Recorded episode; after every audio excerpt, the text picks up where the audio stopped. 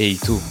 Sì, parlo proprio con te. Cercavi un podcast che ti intrattenesse, motivasse, ma soprattutto che desse una svolta alla tua vita. Bene, ti lascio continuare a cercare. Scusa per il disturbo. Se invece tutto quello che volevi era un prodotto in cui... Oh, cioè pensavo di parlare di un po' di cose, tipo storie, ma anche notizie. Non, non lo so ancora bene.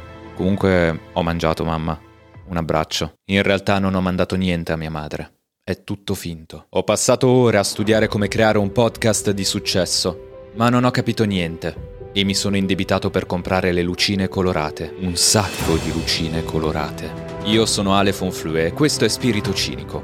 Un podcast che... Non, non lo so ancora bene. Comunque ho mangiato, mamma. Un abbraccio.